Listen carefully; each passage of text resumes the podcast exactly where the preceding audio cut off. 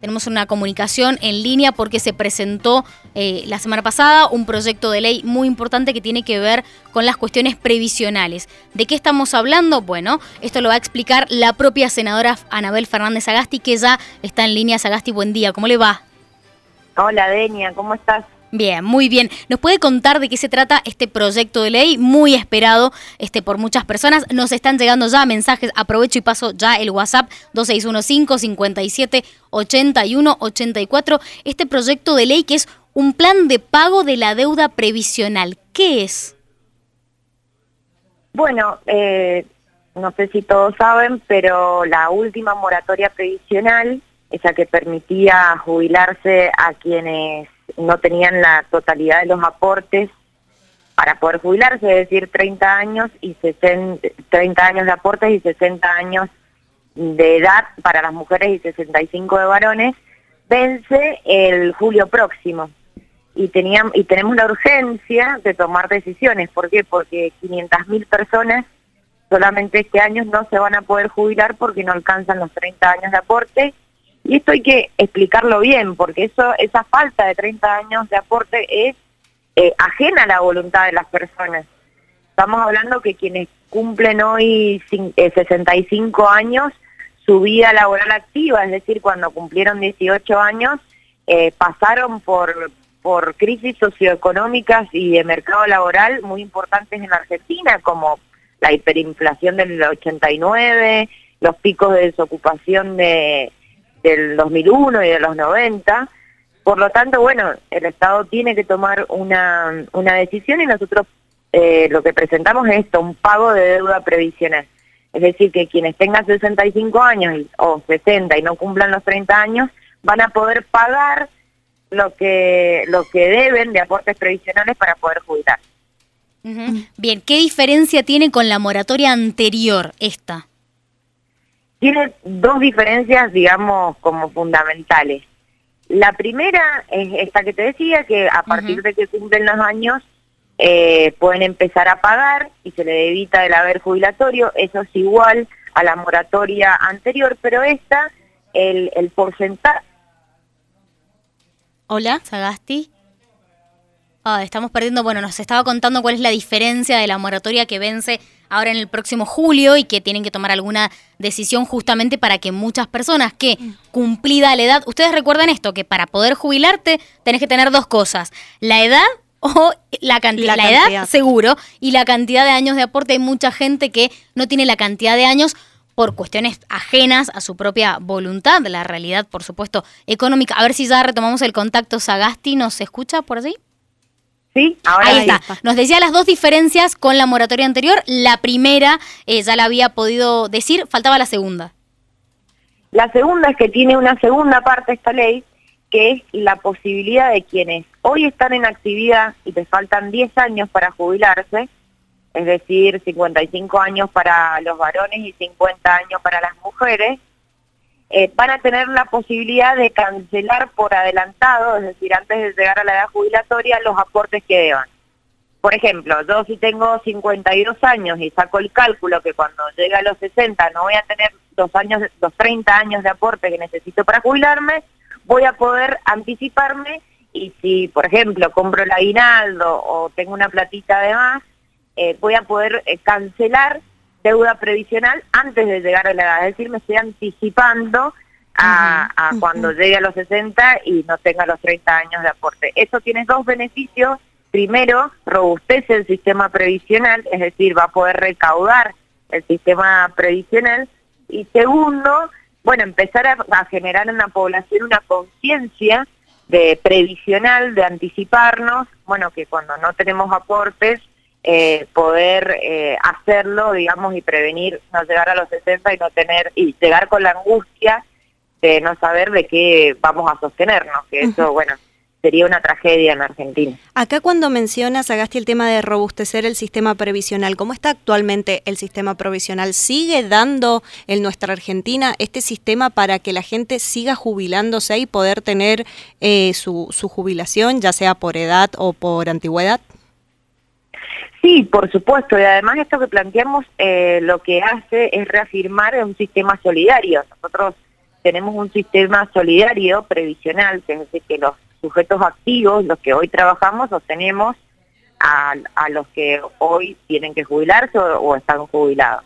La verdad que sí, y además nosotros, como te, decía, esta, esta moratoria, este plan de pago previsional, los que hoy tienen la edad de jubilarse, van a pagar como si estuvieran activos, un 29% de este, el haber mínimo imponible, que a, si vos me preguntas, bueno, ¿cuánto sería? ¿Cuánto van a tener que pagar? Y al mes de marzo son 3.187 pesos y además va a ser actualizable por la fórmula de la de previsional, es decir, de los haberes jubilatorios. Por lo tanto, bueno, es yo creo una opción superadora a las dos leyes anteriores y bueno, la segunda parte generar conciencia bueno, de, empezar a pensar cuando llegamos a los 60 años o a los 65 si vamos a tener los aportes. El tema, e, en este país por ahí es tan cambiante el tema de las leyes, también depende muchas veces de quién es el, gobierno de turno a nivel nacional, porque esta opción, esta segunda diferencia de cancelar por adelantado que, recién explicaba, es, muy viable, de hecho en, creo que en, algunos países del mundo también ya se está aplicando que uno de forma anticipada va pagando su, su jubilación. Tema es si hay garantías de que esta ley no se modifique, porque a lo mejor hay gente como usted puso 50, 52, 55 años que comienza a pagar por anticipado, después se modifica la ley y ¿qué va a pasar con esa plata y con esos aportes? Mira, primero esta ley tiene vigencia por dos años y puede ser prorrogada por dos años más. Y segundo, eh, se generan unidades de pago o sea, vos podés pagar, no es un plan de pagos la de los 50 y 55, sino que vos decís, bueno, hoy tengo eh, un dinero ahorrado para pagar tres meses y pago tres meses. Y no me genera deuda para adelante, ¿se entiende? Son unidades de cancelación de pago. Vos decís, bueno, entonces, y digo, eh, ¿cuánto tengo que tener para cancelar cinco meses, seis meses? Tanta plata, eh, te da un recibo y vos vas y lo pagas y eso inmediatamente se, se registra en tu, en tu historia previsional y no genera deuda. ¿Se entiende? Sí sí, sí sí, sí, es decir, no se paga eh, por adelantado, sino que en realidad se paga lo que ya se debería haber pagado en el pasado. Exactamente. Son, Es deuda que vos tenés, por ejemplo, que lo que va a pasar en Argentina, eh, sobre todo en los primeros años de actividad laboral, en donde la precarización laboral es muy alta para los jóvenes y las jóvenes, bueno, es para atrás los años que vos vas a pagar porque eh, lo que tiene que, el requisito que tiene que haber es que vos estés en actividad, es decir, que puedas eh, justificar que tenés ingresos como para cancelar deudas. Sí, es tan incierto, es tan incierto si esta ley va a seguir a lo largo de los años como saber si habrá una otra moratoria en el futuro. Digo, en eso la verdad es que no no se puede saber. ¿Cómo puede ser la gente? Eh, si sale la ley, que vamos a, bueno, a hacer mucha fuerza para que se convierta en ley, tiene dos años de vigencia esta ley, así que y eh, la posibilidad de ser prorrogada por dos años más. Bien, ha notado, la propia expresidenta habló sobre esta ley mientras criticó otras como la, boleta única, por ejemplo, este también le tiró flores a este proyecto que habían presentado allí en el interbloque, por lo tanto, bueno, ¿se cree que va a tener algún tipo de, apoyo? ¿Cómo ha trabajado el resto de los consensos con los otros bloques? Bueno, nosotros eh, tenemos eh, la esperanza de que de que nos, nos acompañe todo el arco opositor. Recién lo pensamos, lo, lo, presentamos el viernes, así que ahora, bueno, empezaremos a hablar con los demás bloques para, para el acompañamiento y bueno, si hay sugerencias para que pueda ser mejoradas, eh, mejorado el proyecto, bienvenido. La idea es que se salga el mejor proyecto posible para los argentinos. Fernández de Kirchner cuestionó este último viernes allí en Chaco este proyecto de boleta única. ¿Su opinión en relación a esto? Bueno, el peronismo acá en la provincia de Mendoza votó en contra de la boleta única. Tiene varios, varias aristas y a mí lo que me parece es que en este momento nosotros necesitamos leyes que solucionen los problemas que tienen los argentinos. Esta, esta ley de, de plan de pago previsional es una ley que necesitamos. Te recuerdo que 500.000 personas no se van a poder jubilar este año si no sacamos esta ley y no y tienen la angustia de no saber de qué van a sostenerse eh, el resto de su vida. Creo que eh, estamos en una etapa de la Argentina que tenemos que ser conscientes de que nos piden respuestas los argentinos a los problemas cotidianos que tienen.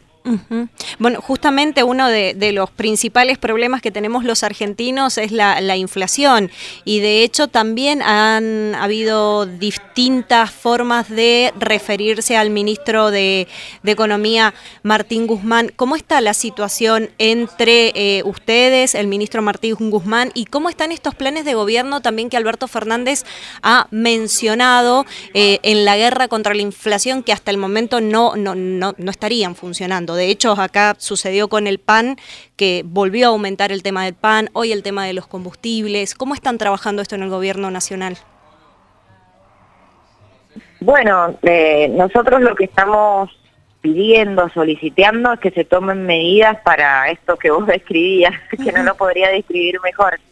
Es eh, una angustia de los mendocinos, de los argentinos de todos los días, el poder llegar a fin de mes. Eh, y no solamente estamos hablando de los trabajadores no registrados, de los desocupados, sino también de los propios asalariados. Entonces, eh, el gabinete económico debería eh, tomar medidas que, aunque algunas veces no son simpáticas para el 100% de los argentinos, debería ocuparse de los, de los problemas cotidianos que tienen, sobre todo económicos, los, los argentinos. ¿Como cuáles medidas? ¿Qué no está tomando Guzmán? Claro, ¿qué no está haciendo Guzmán? Habla de tomar decisiones. ¿Cuáles, por ejemplo, que no está tomando? Bueno, el tema del PAN que recién mencionaban es un tema que no solamente tiene factores externos, sabemos que estamos dentro de, en el medio de una guerra mundial donde los principales productores de, de trigo son Rusia y Ucrania y eso hace que alcen los precios internacionales, pero también problemas eh, internos, ¿no? Que tiene que ver con desacoplar el, precio internacional al precio de los alimentos que nosotros mismos consumimos, ¿no? Y que el pan, los fideos son muy importantes en la canasta básica de alimentos de los argentinos. Ahí hay que tomar eh, medidas que, no es que no se hayan topado, pero evidentemente no han resultado como lo esperábamos, para que, eh, bueno, el pan, los videos, todo lo que tiene, los derivados de, la harina, por decirlo en modo genérico, este, puedan estar sobre la mesa de los argentinos.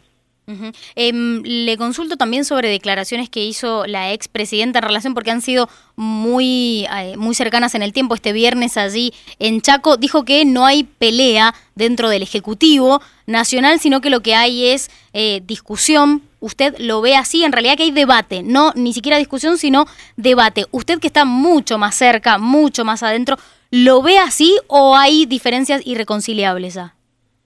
Hay debate, hay debate de cómo, esto que estamos hablando, de cómo hacemos para garantizarle a los argentinos un mejor pasar, sobre todo económico. Y ese debate yo creo que es sano, porque lo que estamos debatiendo es cómo ser mejor gobierno. O sea, no, no, nosotros cuando, cuando discutimos, algunos hacen los rulos, que es que se quiebra el, el gobierno. No, no, no, no, es un debate de cómo hacemos para seguir este, mejorando la calidad de vida de los argentinos, de cómo hacer para que lleguen a fin de mes y terminar con, con esta angustia. Eh, obviamente no es una situación deseada, un debate público, pero bueno, nosotros nos votaron para, para que la gente viva mejor y hay que representar ese, esa confianza que depositaron los argentinos en el frente de todos. Cuando las discusiones avanzan un poco más, no solo son de opiniones, sino que ya se avanza sobre cuestionar la legitimidad del presidente. ¿Esto es parte del debate o ya pasa un tinte cuasi golpista? No, no sé a qué te referís, pero lo que nosotros estamos, o por lo menos te puedo hablar en primera persona, estamos debatiendo es esto, cómo, cómo, le, eh, cómo le falta al equipo económico tomar decisiones para, para que, bueno, para llegar a fin de mes. Yo creo que lo que estamos hablando no es algo que, que, no sepan ni ustedes ni, ni los docentes, es algo cotidiano que lo hablan todas las familias, en todos los hogares. Eh, este, bueno, esta problemática de los que los precios suben y los salarios no están acompañando eh, esa suba de, de alimentos, de precios. Sin ir más lejos, nosotros acá en Mendoza tenemos los salarios docentes eh, casi más bajos de la Argentina eh, y bueno, la, la, situación se complica un poco más que en el resto del país. Entonces, bueno, creo que, que tenemos que acompañar y tomar las decisiones que se tienen que tomar para que eso solucionarlo. La traigo a, Mendoza. ¿Cómo está la relación del, del, peronismo? Se los vio este fin de semana también eh, en La Paz, eh, en un encuentro. Mujeres al frente también, esto hay que, hay que mencionarlo, se le está poniendo mucho énfasis a la figura femenina dentro del, del peronismo. ¿Cómo están trabajando las uniones, las alianzas?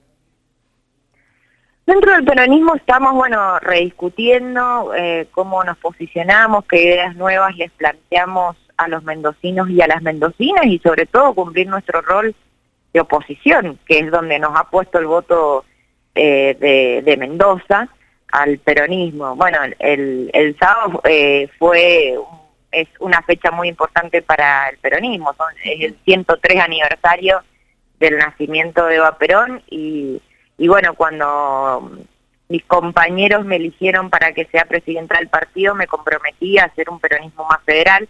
Entonces lo que tratamos de hacer es, eh, bueno, recorrer los departamentos y también poder encontrarnos con, con las dificultades que en este caso tienen los, los compañeros y los habitantes y los vecinos de La Paz. Estuvimos hablando, bueno, de la necesidad del nuevo hospital, y bueno, y otras necesidades que tiene un departamento que, bueno, ha sido olvidado muchas veces por las administraciones provinciales. Y con respecto al tema de Portezuelo, muy importante, están escuchando sobre todo en el sur de la provincia en este momento, ¿por qué no alcanzaron las negociaciones, sobre todo de tanto el Ejecutivo? preguntamos si los legisladores nacionales también estuvieron allí, que, que faltara algún tipo, ¿qué faltó, Sagasti? ¿Qué faltó en esto? Primero faltó la voluntad del gobernador de, tener una estrategia fuerte respecto de la realización de portezuelo. Esto yo lo he dicho en innumerables ocasiones y de hecho, bueno, lo dije al escuchar las expresiones del presidente. Nunca hubo voluntad del Ejecutivo provincial de realizar la obra. Y, y bueno, las, las palabras del presidente yo lo reafirmo, no las comparto. Si es que entiende que hay que hacer un nuevo eh, estudio de impacto ambiental. Eh, me parece que la provincia de Mendoza ha cumplido con eso eh, y que, bueno, le hemos explicado, yo personalmente he hablado con el presidente, con los ministros, de la importancia del portezuelo del viento para la provincia de Mendoza, no solamente en generación de energía, sino sobre todo en generación de trabajo. El, el, gobernador decía que esta decisión tenía más que ver con una coyuntura política en relación a para, este, decía él, no perder de alguna manera la pampa allí eh, para el peronismo. ¿Usted cree que tiene algo que ver con esto? No, para nada, para nada. Lo que pasa es que el gobernador ve todo en clave de poder político partidario, que es como él ve, este, administra la provincia de Mendoza, y la verdad que no, no tiene que ver con eso eh, no, no creo que una decisión tan importante se haya tomado o se deba tomar en esos términos. Legalmente... El gobernador de la provincia ve, ve todo en, en clave de política partidaria y bueno, nosotros hemos dicho que hasta el cansancio que Portezuelo del Viento eh, es una obra de los mendocinos, más allá de los partidos políticos. ¿Legalmente se podrán utilizar estos fondos para otras obras como el vaqueano, por ejemplo? ¿Eso por lo menos se puede negociar con el presidente de que ya que va a laudar en contra de Mendoza, por lo menos permita la utilización de esos fondos? ¿Están en condiciones por negociar esto? Mira, primero el que tiene que negociar es el gobernador de la provincia.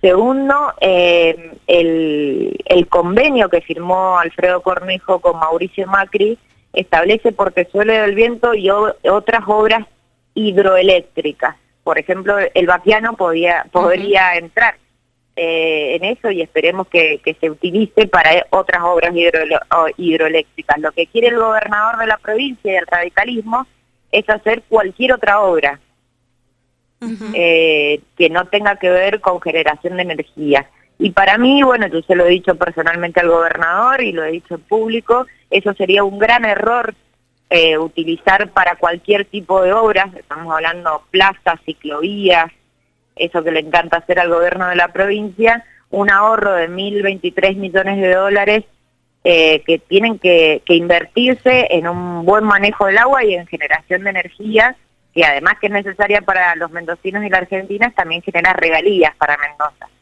Entonces, bueno, espero que, sean conscientes el gobierno provincial que, que eso es un ahorro de todos los mendocinos y no una caja política del radicalismo de Mendoza. Además de plazas y ciclovías, está, ¿cómo considera la administración a nivel general de, la provincia bajo el mandato de Rodolfo Suárez? A mí me parece, lo dije el otro día en, el primero de mayo, que no se ocupa, no hay voluntad política de ocuparse de los problemas cotidianos de los mendocinos. Eh, tenemos un problema grave con la administración de salud, bueno, nos están escuchando en, en, el sur y la verdad que el tema de los TEP es un tema muy angustiante. Eh, no hay prestadores propios y además tenemos el combo de que están renunciando a nivel general los médicos y las médicas porque otra vez son muy mal pagos y se están yendo a trabajar a otras provincias porque cobran el doble, por ejemplo, en la provincia de San Luis. Y, tener este conflicto y, retrasarlo en el tiempo significa que no hay voluntad política. Y no nombrar en el discurso del primero de mayo OSEP, que es un tema que angustia a 400.000 mendocinos que aportan todos los meses para sostener la obra social de empleados públicos, es falta de voluntad política. Y, es, de, de, la angustia que tienen, le suma la angustia que tienen todos los días los mendocinos no tener un gobernador que se haga cargo de los problemas. Senadora, ha sido muy amable por estos minutos. Muchas gracias. Gracias a ustedes y un beso grande a la audiencia. Que tengan muy buen día. La escuchaban a la senadora nacional del Frente de Todos, Anabel Fernández Sagasti.